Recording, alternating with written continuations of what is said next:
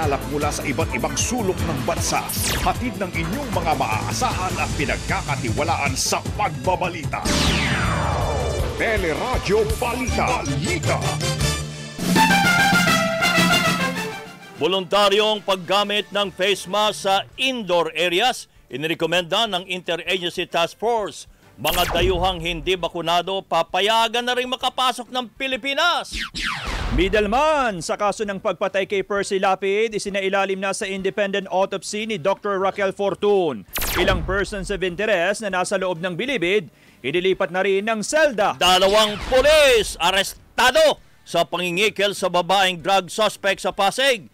Tatlong pulis sinuspindi naman dahil sa pagkamatay ng isang kasambahay sa engkwentro sa Maynila. Isa patay sa pagsabog sa transmission tower ng NGCP sa Lanao del Norte. Maraming lugar sa Mindanao walang supply ng kuryente. Abra niyanig nag magnitude 6.4 na lindol, Cagayan sinailalin man sa state of calamity dahil sa pinsala ng mga bagyo. Libu-libong litro ng smuggled na gasolina at diesel nasabat sa Tawi-Tawi. Importasyon naman ng asin ng bansa posibleng umabot sa 96% sa susunod na taon. China iginiit na bawal ang paglahok ng mga Chinese sa operasyon ng mga pogo sa Pilipinas. Grupo ng mga negosyante suportado ang pagbabawal ng mga pogo sa ating bansa. Sa Showbiz Spotlight, kising-sin ni na Janela Salvador at Joshua Garcia sa Mars Ravelos Darna, aba trending sa social media at Richard Gutierrez, bibida sa teleseryeng The Iron Heart. Magandang umaga, bayan! Yan po ang ulo ng ating mga nagbabagang balita ngayon pong araw ng Miyerkules, October 26, 2022. Kasama ho nating kabalitaan ngayong umaga. Magandang umaga kabayan, ako po si Johnson Manabat. Magandang umaga, Johnson Manabat. At kami po ang mag-atid sa inyo ng ating mga nagbabagang balita. Luluwagan na ang uh, pagsusuot ng face mask maging sa mga looban o indoor area sa ating bansa. Nakatagdang magpalabas na executive order ang Pangulong Marcos para gawing voluntaryo na ang pagsusuot ng face mask sa indoor areas base sa rekomendasyon ng Interagency Task Force. Tuloy naman ang pagsusuot ng face mask sa pampublikong transportasyon at medical facilities. Narekomenda rin ang paggamit ng face mask ng mga hindi bakunado laban sa COVID-19, gayon din ng mga senior citizen at may comorbidities. The direction of the Marcos administration is to lift the remainder of uh, travel restrictions into the Philippines, and that includes easing of our mask mandates to allow our country to be at par with our ASEAN neighbors who have long liberalized their mask mandates. Yun po si Tourism Secretary Cristina Frasco at uh, papayagan din naman o ang uh, makapasok sa Pilipinas ang mga hindi bakunadong foreign national na magpapakita ng negatibong antigen test lamang isang araw bago ang biyahe o pagdating sa bansa. We have to give our country an opportunity to thrive uh, while maintaining basic health protocols on one hand and safeguarding and protecting livelihood and the economy on the other. It is not a mutually exclusive uh, exercise wherein by implementing the easing of these travel restrictions, efforts towards managing the pandemic would cease because it continues to be managed by the DOH. Tinututulan naman ng Philippine College of Physicians sa pamamagitan ni Dr. Maricar Limpin ang planong pagluluwag sa face mask lalo't may local transmission na ng mas nakahawang XBB at XBC sa variant ng Omicron. Question din to ang anunsyo na ginawa ng Tourism Secretary sa halip na ang mga opisyal ng DOH ang magsagawa ng announcement hintayin muna natin, no? Lalong-lalo na in-expect natin na masyadong maraming tao ang lalabas, no, with the coming undas at saka yung coming holiday season. Mm-hmm. Uh, hindi naman masyadong magiging malaki ang effect, no? Yung in terms of tourism. Kasi dadating at dadating, lalong-lalo na ang mga Pilipino dito sa atin. Ano? Ah, so bakit masyadong nagmamadali? That again is the question. Palaging ganun yung question natin, masyadong nagmamadali. no? And ah, alam, tourism has nothing to do pag nagkakasakit na ang mga tao. No? So, uh, it doesn't make any sense na this kind of uh, recommendation, ang unang-unang nagsasalita ay ang tourism secretary. Nilino naman ng Department of Health na desisyon pa rin ng publiko kung patuloy na magsusuot ng face mask sa mga pampublikong lugar. Umabot na sa mahigit 3,996,000 na mga kaso ng COVID-19 sa bansa. Iti matapos madagdag ang 743 bagong kaso na pinakamababang naitala mo noong uh, Hulyo habang 32 naman ang nadagdag sa mga namatay. Sinabi ni Octa Research Group Fellow Dr. Guido David na patuloy ang pagbaba ng positivity rate o nagpopositibo sa mga isinasa ilalim sa testing sa Metro Manila at Calabarzon. Pero may mga lugar pa rin anyang nakitaan ng pagtaas ng mga kaso. Uh, ngayon kasi nakikita natin pababa na sa Metro Manila at sa ibang regions although may pagtaas pa uh, baka you know pagpababa na rin ay pwedeng ma-discuss din yan. Pag-iingat pa rin uh, nasa personal responsibility natin. Uh, alam naman natin paano protektahan sa sarili natin kahit na uh, tumatakbo yung ating uh, pamumuhay.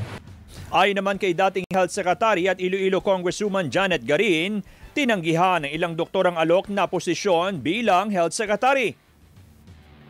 As far as I know, the position of Secretary of Health has been offered to many qualified individuals already, but they don't want to give up their practice. Marami ang takot kasi baka mamaya ubusin kami ng kaso dyan. Kawawa naman yung aming pamilya. Oh. There are a lot of uh, circumstances that has actually paved way for many doctors to fear government service. Naniniwala rin si Gary na maraming mawawala kay DOH Officer in Charge Maria Rosario Vergeres sakaling italaga ito bilang Health Secretary. If she will be appointed as Secretary of Health, it goes with it that she is ready to let go of government service after six years. Or she is ready to be removed anytime by the President or she is ready not to be confirmed by the Commission on Appointments. These are situations that many of the people are not seeing. Res, maraming qualified, pero halos walang gusto because of the vulnerability. O mapila naman ang mga kawani ng Jose Reyes Memorial Medical Center kay dating PNP Chief Camilo Cascolan na huwag tanggapin ang appointment bilang Undersecretary ng DOH. Sana naman po pakinggan nyo ang boses ng mga manggagawang pangkalusugan dahil po ang kailangan po namin ay hindi ano hindi lakas militar. Ang kailangan po namin isang nakaupo na mayroong uh, mayroong pangangalaga para sa karapatan ng mga manggagawang pangkalusugan, mayroong puso para sa mga pasyente. Panawagan din po natin kay PNP Retired General Cascolan na please uh, sana naman po mapag-isip-isip ninyo na na marami pa pong mas qualified Yo. at talagang karapat dapat po sa posisyon na yon hindi naman po hindi naman po kabawasan ng pagkatao natin kung tayo ay iiwanan natin o hindi natin tanggapin ang posisyon Si Jose Reyes Employees Union President Christy Donguines. Samantala, naniniwala ang Department of Justice na mahalaga ang testimonya ng kapatid ng namatay na middleman sa kaso ng pagpatay kay Percy Lapid. Sinabi ni Justice Secretary Boying Rimulya na hindi may tuturing na sabi-sabi lamang ang kwento ni Elias Marisa na nakabase sa text message ng kapatid na si June Villamor. Kasi mataas ang value ng kanyang testimony kasi hindi nga hearsay. Ang kanyang testimony uh, uh, gives rise to the validity of the dying declaration of, of uh, June uh, Villamor Dopa uh, yun nga, if you read the text message, yun talaga ang lalabas. That's why her testimony is very important because she is the owner of the telephone and she was the one that the, that uh, the brother talked to tungkol dito. Nilino naman ni Secretary Remulla na hindi papasok sa full coverage ng Witness Protection Program si Elias Marisa dahil susuriin pa ng National Bureau of Investigation ang kanyang testimonya. we have to clarify some issues. Pero we, I think we will try to give them full coverage. Uh, Siyempre, aspiration natin bigyan sila ng full coverage.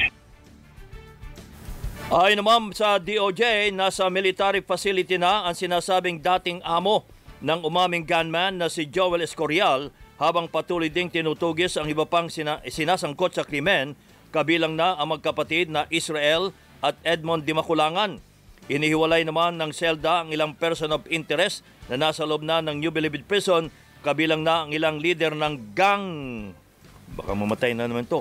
Kasunod dito ng pahayag ni Elias Marisa na galing sa commander ng Sputnik, Happy Go Lucky at Batangas City Jail ang utos na patayin si Lapid. Itinanggi ng pamilya ni Percy Lapid na nanghingi ng pera ang kapatid ng namatay na middleman na si June Villamor. Ayon sa kapatid ni Lapid na si Roy Mabasa, hiniling lang ni alias Marisa na maiuwi ang bangkay ng kapatid sa Leyte.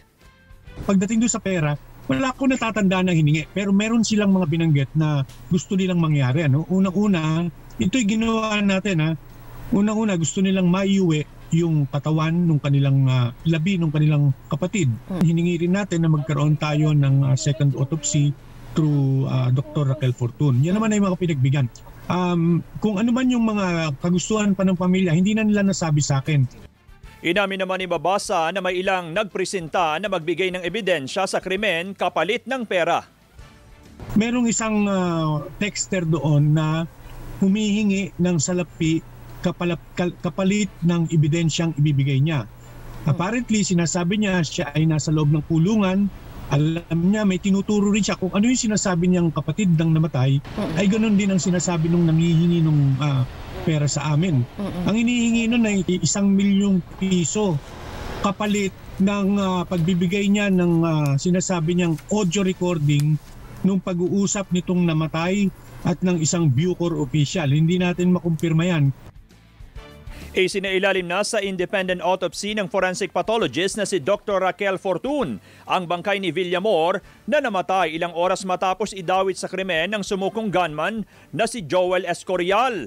Samantala, itinanggi ng suspendidong si Bucor Chief Gerald Bantag na may kinalaman siya sa pagpatay kay Lapid. Kaugnay ito ng pahayag ni Lapid sa kanyang radio program noong 2020 na dapat isa publiko ni Bantag ang kanyang Statement of Assets, Liabilities and Net Worth o SALN para patunayan na kaya nitong bumili ng mansyon. Iginit ni Bantag na wala siyang mansyon at labing isang sasakyan katulad ng akusasyon ni Lapid. Handa rin anya siyang sumailalim sa lifestyle check para patunayang wala siyang nakaw na yaman. Labing limang minuto bago magikawalo ng umaga, nagbabaga mga balita sa pagbabalik ng Teleradyo Balita.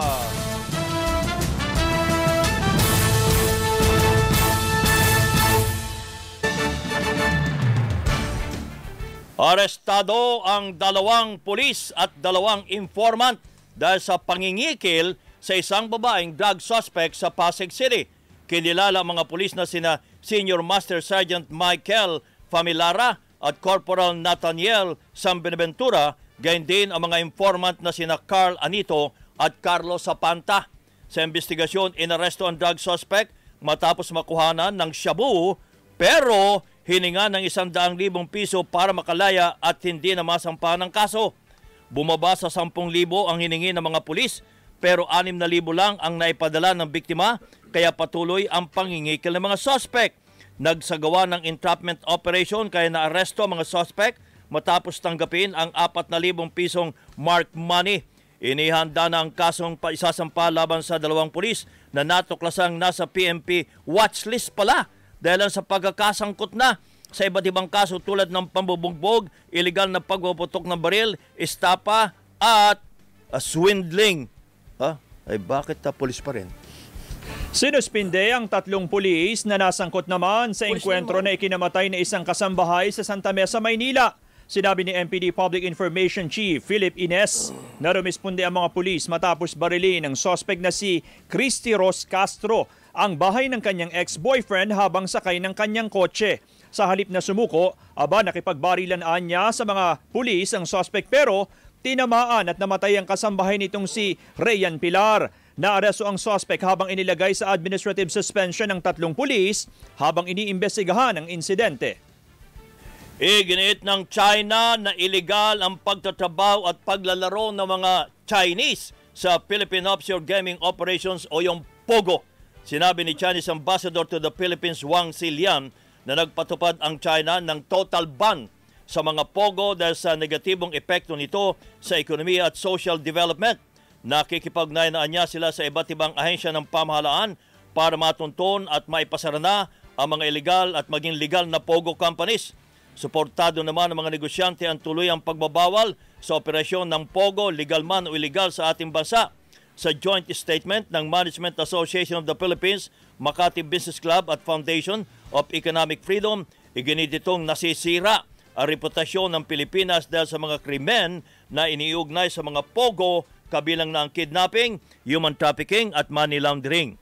Ayon pa sa mga negosyante, pansamantala lamang na magiging sa magiging epekto sa ekonomiya sakaling magpatupad ng pagbabawal na sa mga Chinese at mga Pogo sa ating bansa.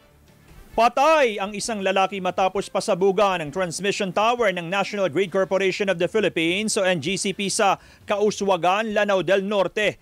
Bumagsak ang tower na nagdulot ng pagkawala ng supply ng kuryente sa Zamboanga del Norte, Dipolog City, Dapitan City, Zamboanga del Sur, Pagadian City, Zamboanga City, Misamis Occidental at Lanao del Norte. Naniniwalang NGCP na sinadya ang pambobomba sa transmission tower dahil ginamitan ito ng improvised explosive device.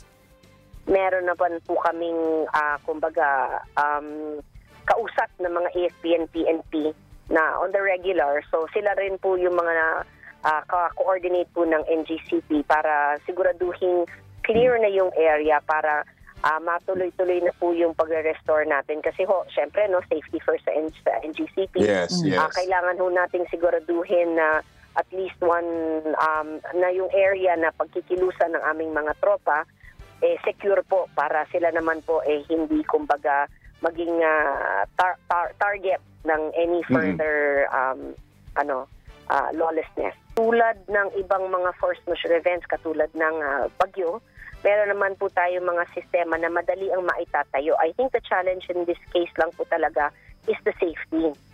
Si NGCP spokesperson Attorney Cynthia Alabanza. Nasabat ang mahigit 500,000 pisong halaga ng smuggled na produktong petrolyo sa may karagatang sakop ng Sitangkay sa Tawi-Tawi. Sakay ng malaking barge ang nasa 10,000 litro ng diesel at 60,000 litro ng gasolina. Walang naipakitang dokumento ang limang crew ng barge para sa petrolyo na maikukonsiderang dangerous goods. Nasa custody na ng Bureau of Customs ang mga nawaling suspect habang sinasagawa ang investigasyon pa. Posibleng umabot sa 76% ang importasyon ng asin sa susunod na taon. Sa pagdinig ng Kamara, sinabi ni Philippine Association of Salt Industry Networks President Gerard Conghun na imported ang 93% ng supply ng asin sa bansa at posible pa itong tumaas kahit itinuturing na archipelagic country ang Pilipinas. Unti-untian niyang lumubog ang lokal na industriya dahil sa kakulangan ng suporta mula sa pamahalaan. Gayun din ang kawalan ng pagtatayo ng residential at commercial real estate sa mga lupa na dating asinan. Kabilang din ang ekta-ektaryang lupa sa Cavite, Las Piñas, Paranaque at Bulacan. Ang pangarap po ng ating mag-aasin is makagawa lang po tayo ng asin para sa kanyang kapwa Pilipino na galing po sa tubig dagat ng Pilipinas. Yun po ang aming pangarap. We will definitely need new areas for salt production. So, the roadmap calls for the DABFAR to conduct research and surveys of areas, particularly in Region 1, 2, 3, 4, that are suitable for fish and, fish and salt production. It is a small investment for the country to make ourselves salt self-sufficient. Suportado naman ng grupo ang panukalang Philippine Salt Industry Development Act na layong buhayin ng lokal na industriya sa pamamagitan ng mga programa at paglikha ng mga trabaho para sa sektor ng agrikultura. Niyanig ng magnitude 6.4 na lindol ang Abra bandang alas 11 kagabi. Tectonic ang lindol na naitala sa layong 33 kilometers sa kanluran ng bayan ng Lagayan. Naramdaman ang intensify, intensity 5 sa Gonzaga, Peña Blanca at Claveria sa Cagayan, gayon din sa Pasukin at Lawag City sa Ilocos Norte at Bigan City sa Ilocos Sur. Intensity 4 naman sa Bangged, Abra, habang intensity 3 sa Baler, Aurora at Ilagan, Isabela. Napinsala na lindol ang parish of Nuestra Senora de la Paz sa Abra. Sa Ilocos Norte, napinsala naman ang intensive care unit ng Mariano Marcos Memorial Hospital and Medical Center habang nakapagtala rin ng rock slide sa bayan ng ah, Bana. Sinuspindi na ang klase sa lahat ng antas at ah, pasok sa mga tanggapan ng pamahalaan sa Ilocos Norte ngayong araw. Isinailalim naman sa state of calamity ang buong probinsya ng Cagayan dahil sa pinsala ng mga nagdaang bagyo. Layon po nitong magamit ang calamity fund sa pamamahagi ng tulong sa mga naapektuhang residente. Ayon sa PDRRMO, mahigit 565 million pesos ang pinsala sa agrikultura, habang 78 million pesos naman sa infrastruktura. Bunso dito ng pag-ulan at pagbahang idinulot ng bagyong Florita, Maymay, Neneng at bagyong Obet gayon din ang shear line na nagdudulot ngayon ng pag-ulan sa probinsya. Nauna nang isinailalim ang mga bayan ng Alakapan, Santa Prasedes, Santa Ana, Sanchez Mira at Claveria sa Cagayan dahil sa pinsala ng mga nagdaang bagyo.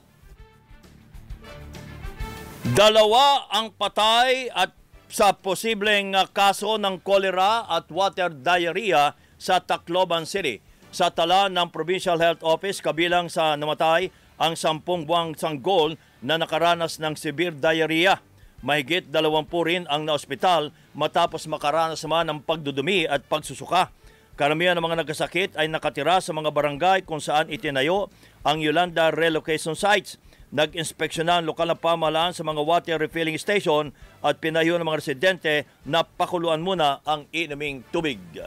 Umabot na sa mahigit apat na raan ang naitalang kaso ng hand, foot and mouth disease sa Batangas. Sa tala ng DOH Calabarzon, apat na raan, 56 na hinihinalang kaso ng HFMD sa mahigit 20 lungsod at bayan kabilang na sa Batangas City, Calacas City, San Pascual, Bawan, Lobo, Tingloy, San Luis, Taal, Alitagtag, Santa Teresita, Lemery, Cuenca, Balete, Taysan at San Jose. Kabilang naman sa sintomas ng sakit ang lagnat, rashes at singaw. Pinayuhan ng mga batang may sintomas na mag-isolate para hindi na makahawa ng iba. Itinanggi ng Department of Education ang sinasabing rebranding ng martial law sa ilang uh, module. Sinabi ni Education Secretary at Vice President Sara Duterte na wala siyang mandato para sirain ang integridad ng kasaysayan ng ating bansa lalong-lalo na ang martial law. Wala niyang panahon ng kagawaran para sa historical revisionism dahil abala sila sa mga programa para maiangat ang kalidad ng edukasyon sa ating bansa. Ginawa ni Duterte ang pahayag kasunod ng social media post ng estudyanteng si Maria Elena Marbar na umalba sa katagang Period of New Society na tawag sa panahon ng martial law sa isang module sa Marinduque. They didn't highlight the fact that there were many atrocities during that regime, during that time. Pwede rin sila mag-consult ng mga groups, mga historical groups, um, especially yung mga nag-specialize dun sa era na yon para maging accurate ito. Ayon naman sa Alliance of Concerned Teachers, malaking epekto sa mga estudyante ng paraan ng pagtuturo sa mga aralin. Yung mga kabataan ngayon, no?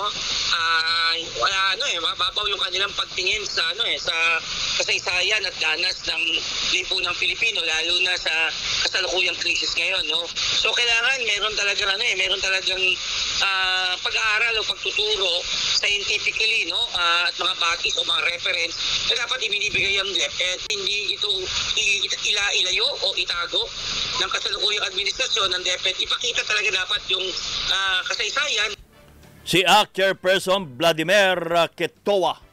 Dahil sa mataas na presyo ng diesel, tumaas na rin ang presyo ng cremation. Noong Agosto, umabot na sa 40,000 piso ang halaga ng cremation sa mga pribadong memorial chapel dahil diesel ang ginagamit sa cremation. Pinag-aaralan na rin ng ilang lokal na pamahalaan sa Metro Manila na alisin ang libreng cremation sa mahihirap na residente lalo't pinapayagan na ang tradisyonal na libing. For the next year, uh, if uh, isa-subsidize pa rin ng city government ang cremation services dito sa ating lungsod, uh, most likely magkakaroon ulit ng increase dyan. Na na-anticipate namin natataas ulit siya. Pero as of now, nakaset na tayo until December 31. Si Quezon City Registry Administrative Officer Paulo Carlo Brillantes. Sa Quezon, patay ang labing isang taong gulang na bata matapos matrap sa isang sunog sa bahay sa Lucena City. Nagsimula ang apoy sa ikalawang palapag ng bahay ni Teresa de Vera pero wala namang nadamay na iba pa. Inaalam ang dahilan ng sunog o ng apoy na tumubok sa may 500,000 pisong halaga ng ari-arian. Sa Bataan, dalawa ang patay sa salpukan naman ng motorsiklo at SUV sa bayan ng Orion. DOA sa ospital ang magkangkas sa motorsiklo na sina John Michael Copino at Maryvic, o Maryvic uh, De Vinagracia na enlisted personnel ng Armed Forces of the Philippines. Patungo sana ng Limay, Bataan ang mga biktima ng mabangga ng SUV sa may bahagi ng Roman Highway.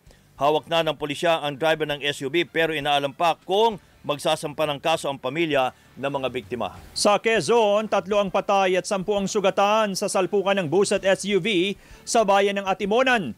Nakilala ang mga namatay na sina Hener Pablo, Milandro Bosito at Chona Pablo na mga sakay ng SUV. Sa investigasyon, lumipat sa kabilang lane ng Alps bus dahil sa madulas na kalsada kaya bumangga sa kasalubong na SUV.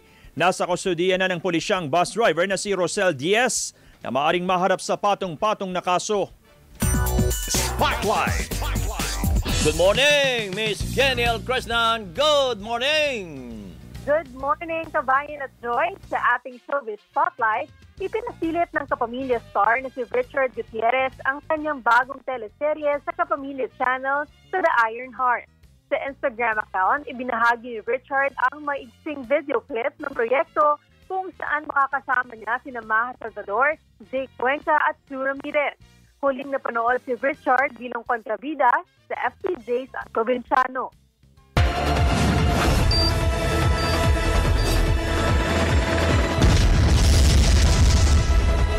Richard Gutierrez, The Iron Heart. Malapit na malapit na. Samantala, kapamilya, nag-trending sina Joshua Garcia at Janela Salvador dahil sa mainit na eksena sa Mars Travel at Darna. Nagulat ang mga manonood at netizens sa kissing scene na Janela na gumaganap na si Regina at karakter ni Black Brian na gumaganap o gumagaya sa polis na si Brian Robles na ginagampanan rin si Joshua Garcia. Para sa Showbiz Spotlight, ako si Gino Krishnan. Balik sa inyo, kabayan. May pong salamat, Miss Geniel Krishnan, at yan ang kabuuan ng ating mga balita ay tinampok sa Teleradyo Balita. Maraming salamat kabayan. Ako po si Johnson Manabat. Marami ding salamat, Mr. Johnson Manabat. Ako naman po ang inyong kabayan si Nolly Di Castro. Kami po ay nagpapasalamat. Nag-iwan muna ng isang magandang umaga, bayan!